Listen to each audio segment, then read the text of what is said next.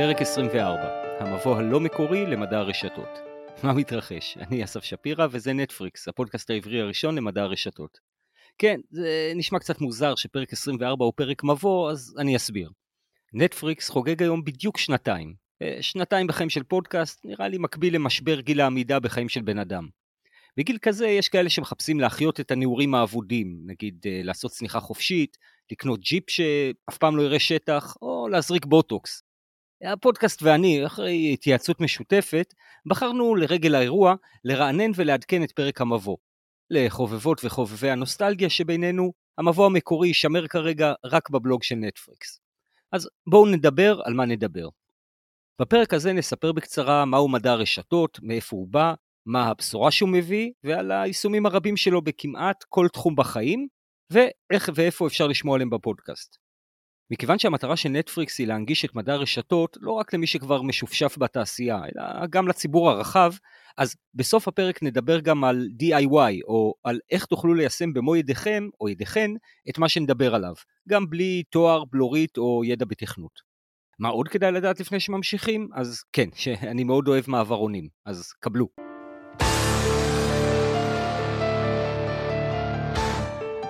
בתחילת שנות ה-2000 הוקמה ועדה שבין משתתפיה היו פרופסורים מ-MIT, ברקלי, קלטק, הרווארד ועוד, וגם אנשי תעשייה, למשל נציגים של חברות לוקהיד מרטין ובואינג. את הוועדה זימן הצבא האמריקאי כדי לדון בתחום חדש ולא מוכר, מדע הרשתות. הצבא ביקש בגדול מהמשתתפים שני דברים. אחד, שיסבירו לו מה זה. שתיים, שיסבירו לו למה זה טוב. העיתוי לא היה מקרי.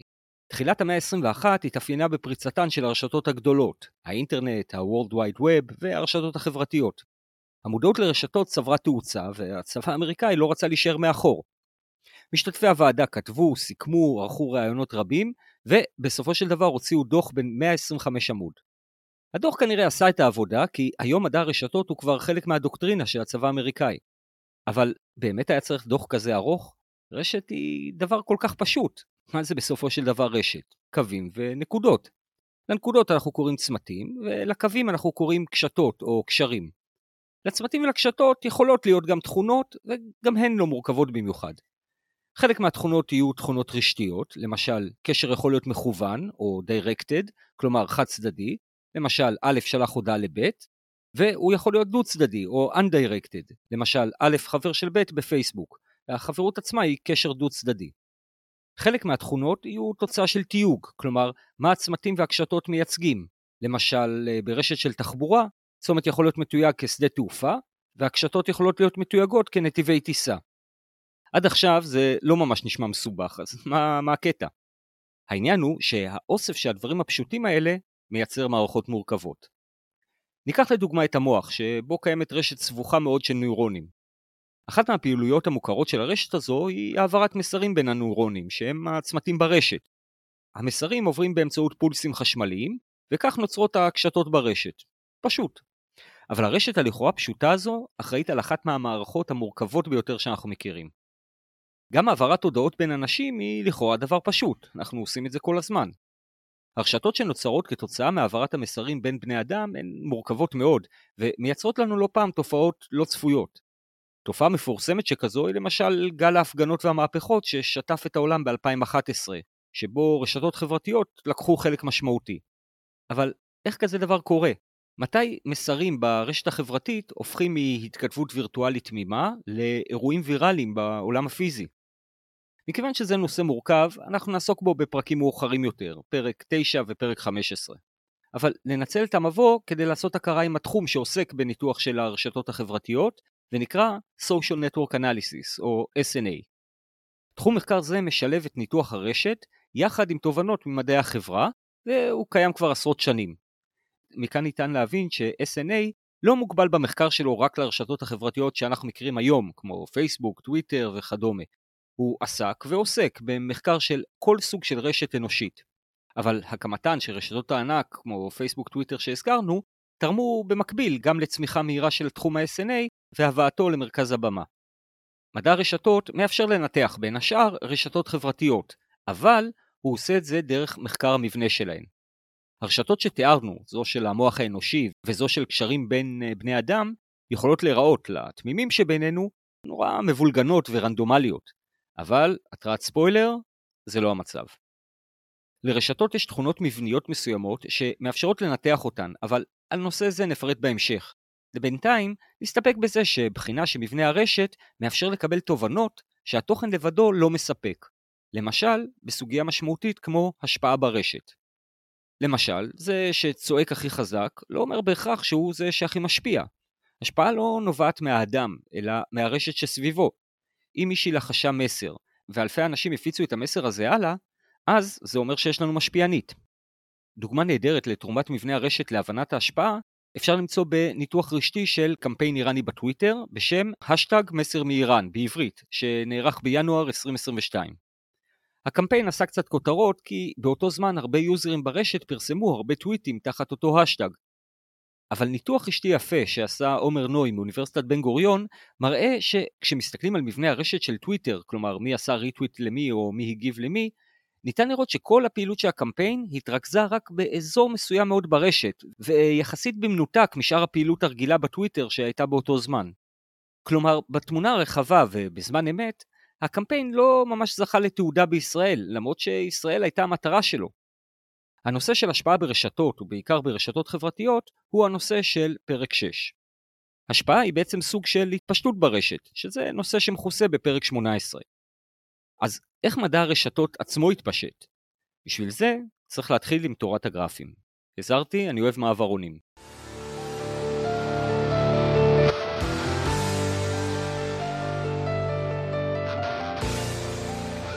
אז לפני תורת הגרפים, מה ההבדל בין רשת לגרף? גרף הוא בעצם רשת בלי תיוגים, כלומר הצמתים והקשרים שבו הם תיאורטיים, במובן שמתמטיקה היא תחום תיאורטי. במאה ה-18 נעשה כנראה השימוש הראשון בגרף כדי להמחיש רעיון מתמטי על ידי מתמטיקאי בשם אוילר, ולאירוע הזה מוקדש הפרק בנטפריקס ליל הגשרים של קניגסברג.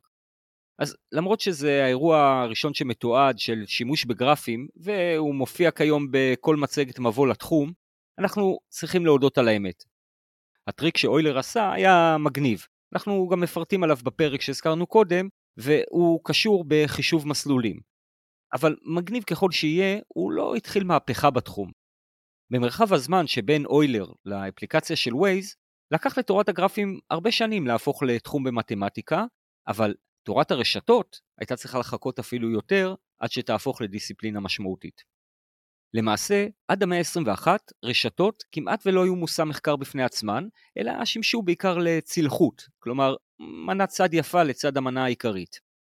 רשתות הן עזר ויזואלי יפה מאוד שמרתק אנשים גם היום, ובהחלט יש הרבה תובנות שניתן לקבל מצפייה ויזואלית בלבד ברשת, אבל רוב האנשים לא יודעים מה לחפש שם מעבר להתפעלות אסתטית. בנוסף, כשאנחנו מתעסקים עם ביג דאטה, העין האנושית כבר לא מספיקה בשביל לנתח את הרשת, ואנחנו צריכים כלים אחרים שמדע רשתות מספק, אבל רצנו קצת קדימה. הסיבה לזה שעד המאה ה-21 מחקר הרשתות היה בעיקר אנקדוטלי, היא די ברורה. בניגוד לתורת הגרפים התיאורטית, שיכולה להסתפק בלוח מחיק או בגירים, תורת הרשתות שעוסקת ברשתות אמיתיות, הייתה צריכה נתונים. נתונים לכאורה קיימים משחר ההיסטוריה, אבל כמות המידע שהיה זמין לחוקרים בימים של טרום האינטרנט היה מועט, והקושי בנגישות הקשה לבצע מחקרים השוואתיים, וככה לזהות תופעות רחבות היקף. אותה פריצה של רשתות הענק במאה ה-21, הייתה זו שנתנה את הבוסט למחקר המשמעותי יותר של הרשתות, והמחקר הזה הניב תגלית די מדהימה. רשתות הן לא אוסף רנדומלי של קשרים. לרשתות יש תכונות מבניות, ויותר מזה, רשתות פועלות לפי חוקים אוניברסליים. זה ממש לא טריוויאלי, אז נעצור פה רגע ונסביר מההתחלה. רשת מורכבת מקשרים. לפעמים הקשרים מובהקים, למשל רשת חברויות בפייסבוק, ולעיתים אנחנו צריכים להבנות את הרשת באופן יצירתי יותר. ניתן דוגמה. זוכרים שהזכרנו קודם את רשת הפולסים של הנוירונים במוח? אז במוח האנושי למשל, אנחנו נתקשה למפות אותה. למעט במקרים של חולי אפילפסיה, הסנסורים שעוקבים אחרי הפעילות המוחית הם כולם חיצוניים, ולכן הם מתקשו לעקוב אחרי הסיגנלים החלשים שמרכיבים את אותה הרשת. כדי למפות את הרשת, אנחנו צריכים לעשות שימוש במכשיר fMRI, שסורק את המוח מבחוץ. המכשיר לא יכול לזהות את הפעילות החשמלית במוח, אבל הוא כן מסוגל לזהות שינויים בזרימת הדם. זרימת דם מוגברת נחשבת לאינדיקציה לפעילות, וכששני אזורים במוח פעילים יחד, הנחת העבודה שהמחקר היא שיש ביניהם קשר. כלומר, ברוב המקרים שאנחנו מדברים על מיפוי רשת הנוירונים האנושית, אנחנו למעשה מדברים על רשת של קורולציות בין מדידות, ולא על רשת המסרים הישירה של הנוירונים. מה שעשינו כאן בעצם הוא למדל את הפעילות במוח באמצעות רשת. אז כמו שניתן להבין, זה נשמע לא מעט עבודה למדל את המוח האנושי כרשת, אז נשמע לטרוח. אז כאן מגיע הקטע המדהים. זה לא משנה אם עידלנו את הנתונים כרשת, או שקיבלנו את הרשת כמעט מן המוכן. מרגע שנמפה את הרשת, אנחנו נראה שחלים עליה בדיוק אותם חוקים אוניברסליים שחלים על כל רשת. ועכשיו אני אגיד משהו שהוא לכאורה ברור מאליו. האינטרנט ומרחב הסייבר, כלי אדם בגוף, הרגלי הצריכה שלנו, קורונה, ביטקוין, הם כולם דברים שונים מאוד. אבל מרגע שאנחנו מבנים או ממדלים אותם כרשת, ואם זה לא היה ברור, אז כל פריט ברשימה הזאת שנתתי ניתן למדל כרשת, אז אנחנו נראה את אותם חוקים פועלים על אותה רשת. זה לא משנה אם זו רשת חברתית, רשת מחשבים או רשת כלי אדם בגוף. ולפי דעתי המשפט הבא הוא הדבר אולי הכי קסום ברשתות. מכיוון שרשתות ממדלות את המציאות ורשתות פועלות לפי חוקיות אוניברסלית, אנחנו יכולים בעזרתן להבין טוב יותר את החוקיות של המציאות. התגלית, או נכון יהיה יותר להגיד התגליות שהצביעו על החוקיות הזו, הן אלה שעומדות בבסיס תורת הרשתות. בפרקים 2 ו3 אנחנו נתאר את ההתפתחות של תורת הרשתות, איך היא הפכה מאוסף של אנקדוטות לתורה עם חוקים ותופעות, ובהמשך נרחיב על חוקי רשת נוספים בפרקים 4 ו5. חשוב לציין שפרקים 2 עד 5 הם פרקי היסוד של התחום, ולכן אני ממליץ בחום לשמוע אותם לפני הפרקים האחרים. אז עכשיו, מה חוקי הרשת והבנת התכונות המבניות שלה נותנות לנו? אז הבנת החוקים האלה תאפשר לנו לתת פרדיקציות על כל רשת, ולנצל אותם לטובת יישומים בתחומים רבים. כשנפרוט אותם נגלה שהחוקים עצמם לא כאלה מסובכים, אבל יש רק בעיה אחת. הם מאוד שונים מהדרך שבה אנחנו רגילים לחשוב על העולם. במילים אחרות, מדע הרשתות הוא המקום שבו אינטואיציות באות למות. וזו עוד סיבה שאני אוהב את התחום. אמרתי קודם שרשתות ממדלות את המציאות. אז ככה בזכות מדע הרשתות, אנחנו זוכים ללמוד שהעולם מתנהל בצורה שונה מאוד ממה שחשבנו. אז לא חייבים להיות אנליסטים, מדענים או אנשי הייטק כדי ליהנות מללמוד על מדע הרשתות. עצם היכולת לחשוב על המציאות כרשת היא משהו יקר ערך שנמצא לו שימוש בהרבה תחומים של החיים. את ההוכחה הכי טובה למה שאמרתי, אני מוצא כל פעם בפודקאסט אסור להשוות של חגי אל קיים שלם ואורן ברנשטיין. פודקאסט שאני אגב שמח מאוד להמליץ עליו. בכל פרק, השניים מקבלים שאלות או בעיות של המאזינים במגוון רחב של תחומים, והם צריכים לפתור אותן על ידי שימוש במודלים. כאחרון הטרולים, אני מוצא את עצמי כותב פעם אחרי פעם בפורום של הפודקאסט שלהם, על איך שימוש במודל של רשת היה פותר את הבעיה של אותה מאזינה או מאזין. מה לעשות? רשתות רלוונטיות להמון נושאים, ותוסיפו לזה שאני אובססיבי. אז לבוגרי נטפריקס, שבחרו להאזין גם לפודקאסט אסור להשוות בעקבות ההמלצה, אני אשמח לתגובות שלכן ושלכם. אם את או אתה מצאתם דרך לעשות שימוש במדע הרשתות כדי לפתור בעיות שעלו בפודקאסט שם, או גם בלי קשר, סתם בעיות שנתקלתם בהם ומדע הרשתות מצא להן מענה, אל תהססו לשתף. קישורים ליצירת קשר יופיעו בסוף הפרק בבלוג ההרחבות. אז אם כבר הזכרתי אותו, אז בבלוג ההרחבות של הפודקאסט נטפריקס ניתן למצוא תמלול של הפרקים, וגם הרחבות והסברים מפורטים, תמונות, קישורים ועוד. לינק לבלוג נמצא בתיאור של כל פרק באפליקציית הפודקאסטים שבה אתם משתמשים, והוא יוביל לאתר הפודקאסט, שהוא www.snapod.net. אז עד שתביאו מקרים משלכם, בואו נדבר קצת על היישומים בעולם של מדע הרשתות. מכיוון שרשתות נמצאות בכל מקום, זה לא מפתיע שהיישומים של מדע הרשתות רבים ומגוונים.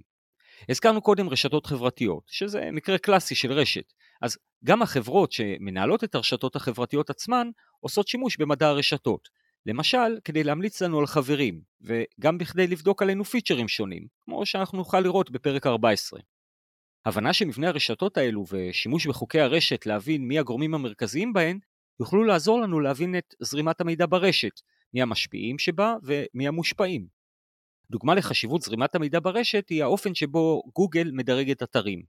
אתרי ספאם יכולים להצביע או לקשר לאתרים רגילים, וככה לייצר עמם קשר ברשת. אבל הקשר הזה הוא חד-כיווני. האתרים הנורמטיביים בתורם כנראה לא יצביעו על אתרי ספאם, ולכן גוגל תזהה את אותם אתרי ספאם כמבודדים. אם גוגל הייתה בוחנת כל אתר לגופו, האם הוא לגיטימי או לא, זה לא היה נגמר.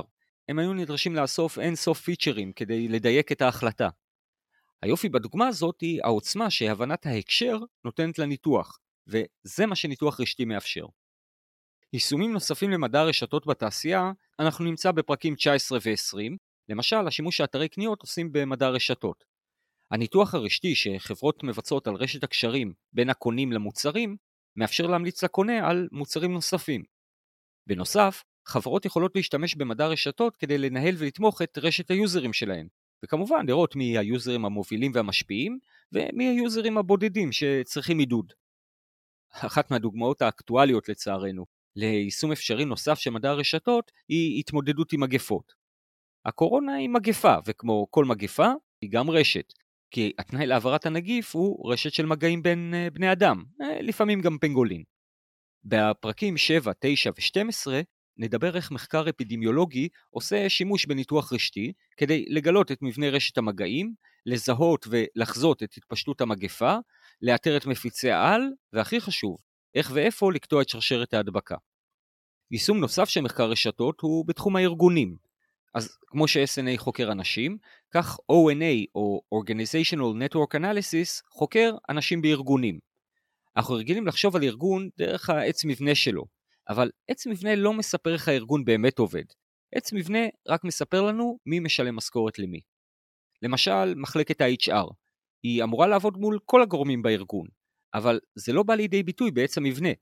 בנוסף, מה אם כשנעבור על הנתונים נראה שיש מקומות שהיא לא נמצאת בקשרים איתם? כנראה שעלינו פה על איזושהי בעיה. חשיפה של הרשת הארגונית, הפורמלית והאפורמלית, מאפשרת לנו להבין איך הארגון עובד באמת, וגם מי הם מרכזי הכובד בארגון. מרכז כובד יכול להיות הגורם המקצועי שאליו אנחנו פונים להתייעץ, או הגורם או הגורמים שמעבירים ידע בארגון, או אלה שמשפיעים על ההתנהלות השוטפת שלו. ואני אתן לזה ספוילר קטן, הם לא תמיד אלה שיושבים בהנהלה. מחקר ארגונים ומערכות לא רק מעניין את הארגונים עצמם לצורך התייעלות ושיפור המועילות, אלא גם את אלה שחוקרים את הארגונים האלה מבחוץ, למשל, קהילת המודיעין. מחקר רשתי של ארגון או מערכת יכול לספק מידע חשוב על מי הם גורמי הכוח בארגון, ומה נקודות העוצמה והחולשה שלו. אודות השימוש בניתוח רשתי לטובת ארגונים ומודיעין, אנחנו נשמע בפרקים 8, 16 ו-19. ניתוח רשתי יכול לשמש אותנו גם לתובנות ואנליטיקות בתחום הספורט, כפי שנראה בפרק 10, ואפילו להבין מערכות פוליטיות, כפי שנראה בפרק 13. גם מחקרים היסטוריים עושים שימוש בניתוח רשתי. כך לדוגמה, דוקטור הראל חורב מאוניברסיטת תל אביב, הראה כיצד בעזרת SNA אפשר להבין התנהלות והצלחה פוליטית וחברתית במחקר מרתק שפרסם ב-2019. רשימת התחומים בהם ניתוח רשתות הוא רלוונטי היא ארוכה. מהגנה או תקיפה בסייבר, זיהוי פרוד, פרויקטי עיר חכמה ותכנון אורבני, ניתוח שפה, רשתות גיימינג, ביולוגיה וכימיה, למשל בניתוח רשתות גנים וחלבונים, ואפילו בתחום האסטרונומיה. סתם כדוגמה, הייתי במיטאפ בנושא תורת הגרפים, ושם נתקלתי בתובנות מעניינות שניתוח הרשת סיפק, כמו למשל סיווג של מוצרי צריכה או מחקר של ספנות. עכשיו כבר אפשר לגלות שמי שהנחתה את אותו מיטאפ הייתה דליה גרצמן, שאגב גם לה יש פודקאסט מומלץ בשם הולכת בדרכי, שעוסק במסע המופלא של בחורה להקמת סטארט-אפ. אז במהלך המיטאפ, דליה סיפרה כמה היא נהנתה לחקור גרפים באקדמיה, ורק כשיצא לשוק גילתה למרבה הפלא שיש לזה גם שימושים פרקטיים. וזה נכון, רשתות זה גם כיף, כמו שאפשר לראות בפרק 11 בנטפריקס, שם אנחנו מציגים ניתוח רשתי של סדרת הטלוויזיה חברים, ויש גם את הפרק שבו ניתחנו מדוע סדום חרבה בגלל בורות וסטטיסטיקה. אם כבר הזכרנו סטטיסטיקה, אז זה גם הזמן לציין שמדע הרשתות מתחבר לתחומים רבים. הוא נמצא בתווך שבין סטטיסטיקה, פיזיקה ומתמטיקה, אבל גם לצד מדעי החברה, מדעי המחשב ותחומים נוספים. ומה לגבי מדע הנתונים? בפרקים 18 ו-19 אנחנו נדבר על מה בין מדע הרשתות, אנליסטים של דאטה ומדע הנתונים.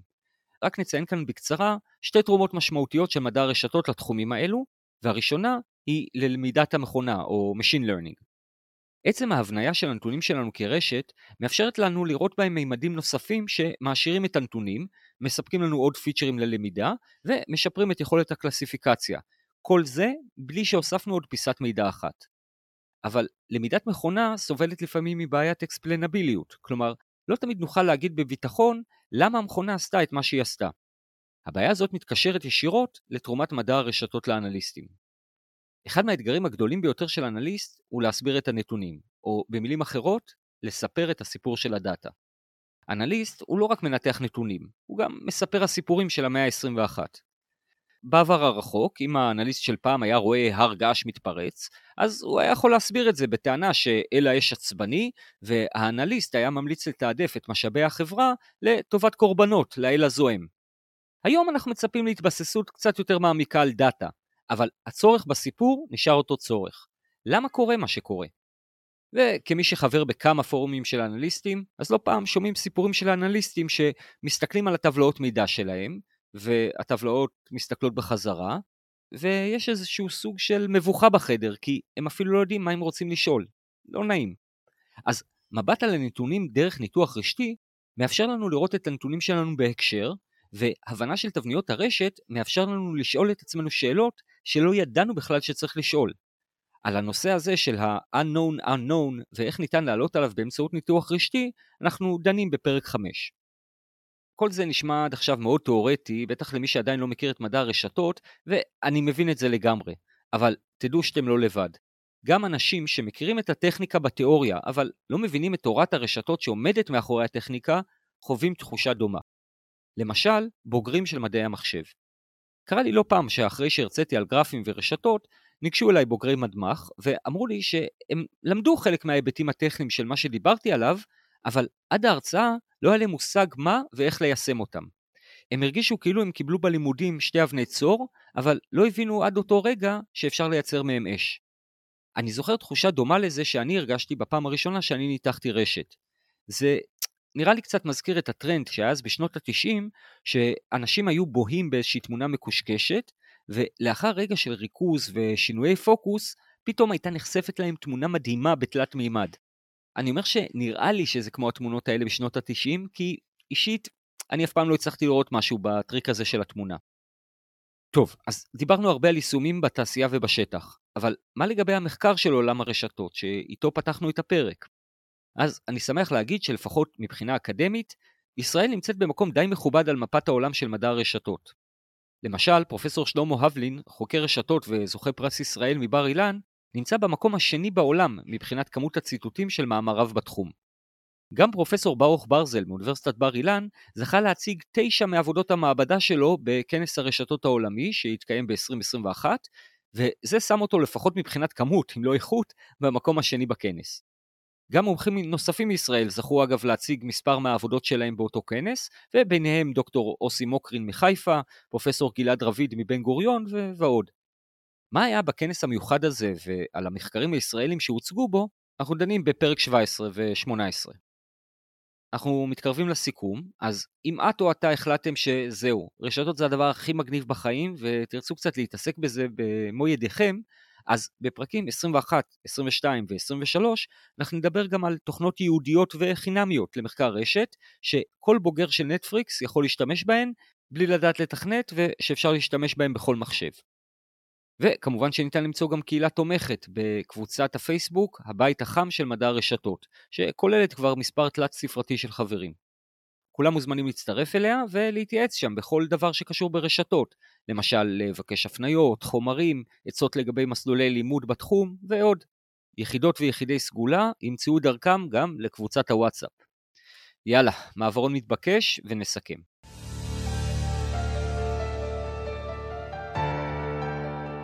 אז לסיכום, מדע הרשתות מאפשר לנו לקחת מציאות מורכבת ולמדל אותה כרשת.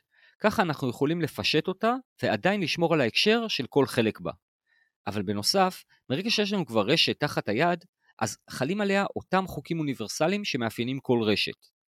החוקים האלה מאפשרים לנו לנתח כל רשת בכל גודל בצורה יעילה, ואם אנחנו מבינים מה אנחנו עושים, אז גם בצורה מועילה. מכיוון שכמעט כל דבר אפשר למדל כרשת, זה אולי נשמע כאילו מצאנו את התשובה לחיים, היקום וכל השאר. אז צחוק בצד, יש אנשים שבאמת טוענים את זה. סטיבן וולפרם, שמגיע מעולם הפיזיקה ומדעי המחשב, וגם קרלו רובלי, מחבר הספר הלגולנד ומומחה לתורת הקוונטים, טוענים שאנחנו התבלבלנו. זה לא שרשתות ממדלות את המציאות. המציאות עצמה היא רשת. לטענתם, אין ביקום דבר שעומד בפני עצמו, אלא זה האינטראקציות בין הדברים שיוצרות את המציאות. מוזר, קיצוני, לא אינטואיטיבי, אז זה כנראה נכון. ואם את או אתה רוצים ליצור מציאות על ידי אינטראקציות, ובדרך הזו לעזור להפיץ את בשורת מדע הרשתות, אז הנה הדרך לעשות את זה. ככל שתדרגו יותר, כך הפודקאסט יהיה חשוף לאנשים רבים יותר. דרגו את הפודקאסט בספוטיפיי או באפל פודקאסט, ואו כתבו ביקורת. ניתן לדרג גם בפודקאסט אדיקט, בטאב של הריוויוז, מותר ומומלץ להעלות פוסט ולתייג את נטפריקס בפייסבוק, טוויטר, אינסטגרם או לינקדאין, וחשוב להגיד, פוסטים יצירתיים במיוחד יושמעו בפרקים הבאים. הנה למשל נביא ביקורת מקבוצת הפודקאסטרים בטלגרם, אבל לפני זה, יודעים מה הפרסומת הכי טובה לקוקה קולה? כשמבקשים קולה במסעדה והמלצר עונה, מצטער, יש רק פפסי. אז אחד החברים בפורום בטלגרם שאל, איזה פודקאסטים ישראלים יש בנושא דאטה חוץ מנטפריקס? אז כזה. אז אם עוד לא עשיתם לייק בדף של נטפריקס בפייסבוק, זה הזמן. אתרים עם יותר לייקים מקבלים יותר חשיפה.